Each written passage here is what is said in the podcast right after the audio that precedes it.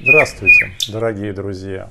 Сегодня понедельник, 24 августа, и вы слушаете и смотрите 29 выпуск программы «Утренний соловей». К сожалению, более 10 дней я не выходил на связь с вами, по крайней мере, в рамках этой программы. На то были причины. Занятость. Занятость, дорогие друзья. Сначала я с товарищем был занят подготовкой и проведением Дня гражданской солидарности. Об итогах этого дня я расскажу в отдельном выпуске. А затем я был занят подготовкой и празднованием собственного 60-летия. Сразу после него мне надо было уехать по делам в Сибирь, в Новосибирск. А сегодняшний выпуск я начну с ответа на вопрос, который мне очень часто задавали после выпуска предыдущего, 28-го. Суть вопроса в том, что э, расскажите, пожалуйста, дорогой, уважаемый профессор, как вы бросили курить. Я упоминал о том, что я бросил курить безболезненно. Да, это правда, я бросил курить безболезненно, но этому предшествовали 30 лет курения, у меня изрядный стаж курильщика, и предшествовали несколько попыток бросить курить. Причем а, они на какое-то время оказывались успешными, эти попытки. То я не курил год, два года, два с половиной года, полгода. И я расскажу вам о том, какие усилия я предпринимал, какие попытки завершились успехом и почему я все-таки потом начинал курить, для того, чтобы было понятно, что привело меня к победному, я надеюсь, победному финалу. Почему я надеюсь? Потому что, э, видимо, бывших курильщиков, как, наверное, бывших наркоманов бывших алкоголиков просто не бывает. И сколько бы вы лет не курили, у вас всегда есть риск что если вы в один момент, не прекрасный далеко, вы курите сигарету или папиросу, то вы можете снова возобновить курение. Кстати, как со мной происходило когда-то. Итак, несколько раз я бросал курить. Первый раз я бросил курить благодаря методике, которая была разработана еще в Советском Союзе энтузиастом. И она до более напоминала методику, которая сейчас известна под именем метода Алана Кара. Видели, наверное, несчастные курильщики, эту знаменитую книгу Алана Кара «Легкий способ бросить курить». Наверное, даже кто-то из вас пользовался ею, и кто-то воспользовался этой книгой успешно. Так вот, в основе этой книги и той методики, а это методика Геннадия Шичко, а, лежал один подход. Это подход, который называется НЛП, нейролингвистическое программирование. С помощью ряда вербальных формул и самовнушения вы стираете матрицу стереотипа курения и записываете новую матрицу, согласно которой курение вредно для вас и опасно. С нейролингвистическое программирование. А, метод Шичко довольно эффективно использовался в свое время в позднем Советском Союзе. Он использовался для лечения не только табакокурения, также для лечения алкоголизма и, я слышал, наркомании, но не знаю, не берусь судить насчет эффекта. И также для э, лечения, или точнее для избавления людей от избыточного веса и ожирения. Так вот, насчет э, наркомании не знаю, а на курсах, которые я посещал по избавлению от табакокурения, люди при мне действительно избавлялись за, если не ошибаюсь, за 5 дней, за 5-6 дней от э, тяги к алкоголю. Начинали худеть. Вы можете полюбопытствовать и обнаружить где-нибудь в интернете эту методику. Она хорошо разработанная, она основана именно на НЛП, на том, что человек работает и самостоятельно, и работает в группе. И вот именно сочетание самостоятельной работы с работой в группе резко повышает эффективность. Вот первый раз я воспользовался этой методикой, и после этого я два года не курил. Почему закурил? Думаю, типичная ситуация. В компании мы с друзьями выпили, э, они стали курить, я попросил сигарету, ну, в общем, пошло-поехало. А второй раз я бросил курить, что называется сам, на волевых. То есть каждый раз я использовал новый, новый, новый подход. Ну, не совсем на волевых. Это было не так, как иногда мы говорим себе, семье и окружающим, что вот с понедельника, с субботы, с Нового года или с 1 мая или с 1 июня я бросаю курить. Нет, я подходил к себе более вдумчиво, осторожно, я бы сказал, любя и жалея. Я говорил, ну, курить вредно, надо тебе ограничить, э, дорогой Валера. И я постепенно ограничивал. Правда, я не считал, вот так как курильщики обычно там подсчитывают число сигарет. Э, я просто старался избегать тех ситуаций, при которых возникало стремление закурить. Я думаю, у каждого из вас есть такой перечень ситуаций, там, допустим, после утреннего кофе, после обеда, вечером, после стресса. А как избежать такой ситуации? Ну, во-первых, если вы знаете, когда она возникает, вы стараетесь ее избежать. Второе. А, можно попить воды. Если какое-то время перетерпеть пару-тройку минут, то, как правило, тяга закурить, это чистая правда, снижается. И третье обстоятельство, которое полезно, можно принимать какие-нибудь седативные препараты. То есть препараты, э, снижающие уровень стресса. Не сильный. Я принимал какое-то очень слабое седативное средство, но, в общем, оно способствовало тому, что я бросил курить. А потом, к сожалению, снова закурил в ситуации, вызванной тяжелыми семейными обстоятельствами. Мама заболела, причем внезапно, ее надо было госпитализировать, и непонятен был диагноз, и, в общем, в той ситуации закурил. То есть сильный стресс, который э, перебил уже выработанный, казалось бы, мной новый стереотип. В следующий раз я бросал курить, следуя советам своего доброго друга, э, профессора Сергея, не буду называть его фамилию, он мне сказал, вот, Валера, есть в Москве, там недалеко от института, где мы преподаем, такой замечательный врач, он сам работает э, в институте, э, и он с помощью иглоукалывания и с помощью ну, иглоукалывание в основном, он помогает людям бросить курить и считается, что эта методика очень успешна. Я с этим врачом договорился, встретился. Но а, тут надо сказать, что э, я был знаком с иглоукалыванием уже до этого. А, по отношению ко мне его применяли, правда, для лечения там каких других болячек, ну, несерьезных. И э, врач, который пользовался этим методом, он сам медик по образованию, у него хорошее медицинское образование, в числе прочего он использовал иглоукалывание. Он мне сказал как-то, отвечая на мой вопрос, можно ли с помощью иглоукалывания побороть тягу курению, справиться с этой зависимостью, он сказал, что, знаете, это вспомогательный метод. То есть это не панацея. Если вы слышите от кого-то, уверение в том, что иглоукалывание вас наверняка избавит от этой тяги, заблокирует эту потребность, то это не более чем рекламное преувеличение. Так к нему относитесь. Но тем не менее реш, решил рискнуть. Пришел я к врачу, действительно добротный профессионал. Он мне там поставил иголки, не буду рассказывать этим показывать куда. Но дело не в этом. Он, значит, велел мне или посоветовал расслабиться, он вел меня в такое состояние э, с помощью э, некоторых приемов, а потом стал мне, это нельзя назвать лекцией, это внушение было. Но дело в том, что он использовал в качестве внушения методы того же НЛП. А надо вам сказать, что я сам преподавал в университете курс, который был построен на анализе техник влияния и внушения. То есть я рассказывал студентам, учил их тому, как можно влиять на людей.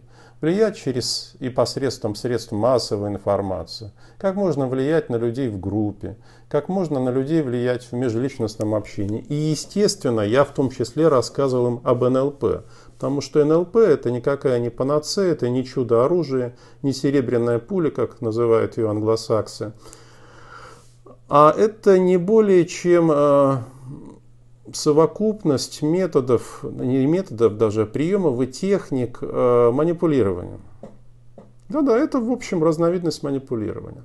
А тут надо вам сказать, есть такое свойство у людей. Если вы знаете, что по отношению к вам используют, вот как на вас пытается, пытается повлиять, то э, действенность этих приемов начинает резко снижаться. То есть, если вы знаете, что вами пытаются манипулировать, и в частности посредством НЛП, то вы перестаете этому поддаваться. Вот ровно то же самое, о чем я вам сейчас рассказываю, и произошло со мной в случае этого врача. То есть я сидел, добросовестно терпел эти иголочки, добросовестно в полусне. Это очень важно, войти в состояние полусна. Но это, на самом деле это легкий транс, состояние между сном и бодрствованием. Это не сон, конечно же, и даже не полусон, легкое, легкое трансовое состояние, которое способствует усилению воздействия вербальных формул. Вот он мне все это говорил, а у меня, честно говоря, чувство распирало чувство, желание рассмеяться. Потому что я просто знал, что это такое, как. И, конечно же, в моем случае это не сработало. Значит, закончилась и эта попытка. Я там одну из э, попыток успешных я пропускаю. Она была банальной, поскольку просто тоже была э, основана на неких волевых, полуволевых усилиях, полу-НЛП. То есть, когда сам себя уговариваешь, сам на себя влияешь. Ну и, значит, годы шли, я продолжал курить. Не могу сказать, что курил очень много, но потом, оказавшись в стрессовой ситуации, я стал курить действительно больше. И выкуривал уже около пачки сигарет. А мне уже было за 50 лет, и в общем я чувствовал, что это оказывает влияние на мое здоровье. Что я устаю к вечеру довольно сильно, э, что если я какое-то время не курю, начинаю нервничать, ну, я думаю, что это хорошо известные вам всем вещи э, и эффекты. Я поговорил со знакомым врачом, и он, человек очень мудрый, сказал мне, «Э, знаете, ваша проблема даже уже не в том, что вы курите, и не в негативных последствиях курения, а в том, что вы из-за этого очень переживаете. Вы переживаете, ощущая себя не вполне полноценным человеком, который курит, Первое. Второе. Вы переживаете из-за того, что вы не можете бросить курить. То есть э, упрекаете себя за слабость воли, за слабость характера. И третье. Вы страдаете из-за негативных последствий курения, которых вы знаете. Ну, трудно было не согласиться с этой оценкой ситуации. Я спросил врача, скажите, пожалуйста, а что же мне делать? Вот дилемма очень простая, предельно простая. Или вы перестаете страдать и наслаждаетесь курением, и как только вы перестанете страдать из-за курения и начнете им наслаждаться, вы, скорее всего, начнете курить меньше. Потому что снизится стресс, вызываемый самим уже курением. То есть мои, снизится стресс с моими переживаниями вокруг курения. Или же вы просто найдите способ, который вам поможет бросить курить. Я думал и решил все-таки встать на опасный путь бросания курения. И вот тут э, сработало что-то вроде того, э, как это описывает одна восточная пословица, если ученик готов, учитель приходит. То есть, если вы на самом деле чего-то серьезно хотите, обратите внимание, хотите чего-то по-настоящему – то есть вам не кажется, что вы хотите, а у вас есть потребность. И нашелся способ избавления от курения. Я вам расскажу, как это случилось. Только ради бога не воспринимайте это, пожалуйста, за рекламу. Я еще раз. Это не реклама. Я пришел в аптеку, ну, решив начать с того, что куплю там, никотиновый пластырь, хорошо вам известный а, Попросил милую барышню провизора никотиновый пластырь. Она на меня посмотрела с легким состраданием и спросила, а вы хотите по-настоящему бросить курить? Я говорю, по-настоящему, поверьте. Тут она мне говорит, знаете, у меня несколько друзей бросили курить, воспользовавшись лекарством. Я очень удивился, поскольку в рекламе не видел и не слышал ничего об этом лекарстве, которое она упомянула. Говорит, да, вот посмотрите, почитайте аннотацию. Я посмотрел аннотацию.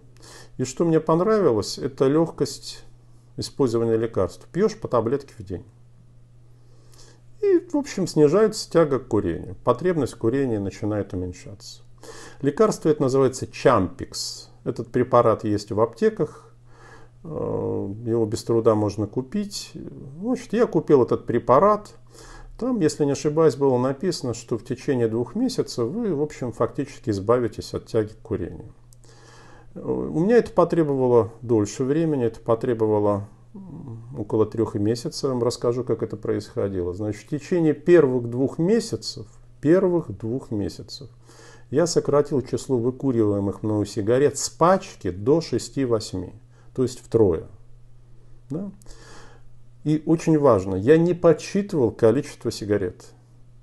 Я не смотрел на часы, когда я могу закурить. Это произошло как-то само собой. Это очень важно. Это был естественный процесс. Значит, в следующий месяц, в третий, я сократил число выкуриваемых мною сигарет еще в три раза. С 6-8 до 2-3. И к концу третьего месяца я с удивлением обнаружил, что я фактически себя заставляю курить. То есть я курю в классических стереотипных ситуациях. Вот утром после чашки кофе, привычка курить, я достаю сигарету, и она мне уже не доставляет удовольствия.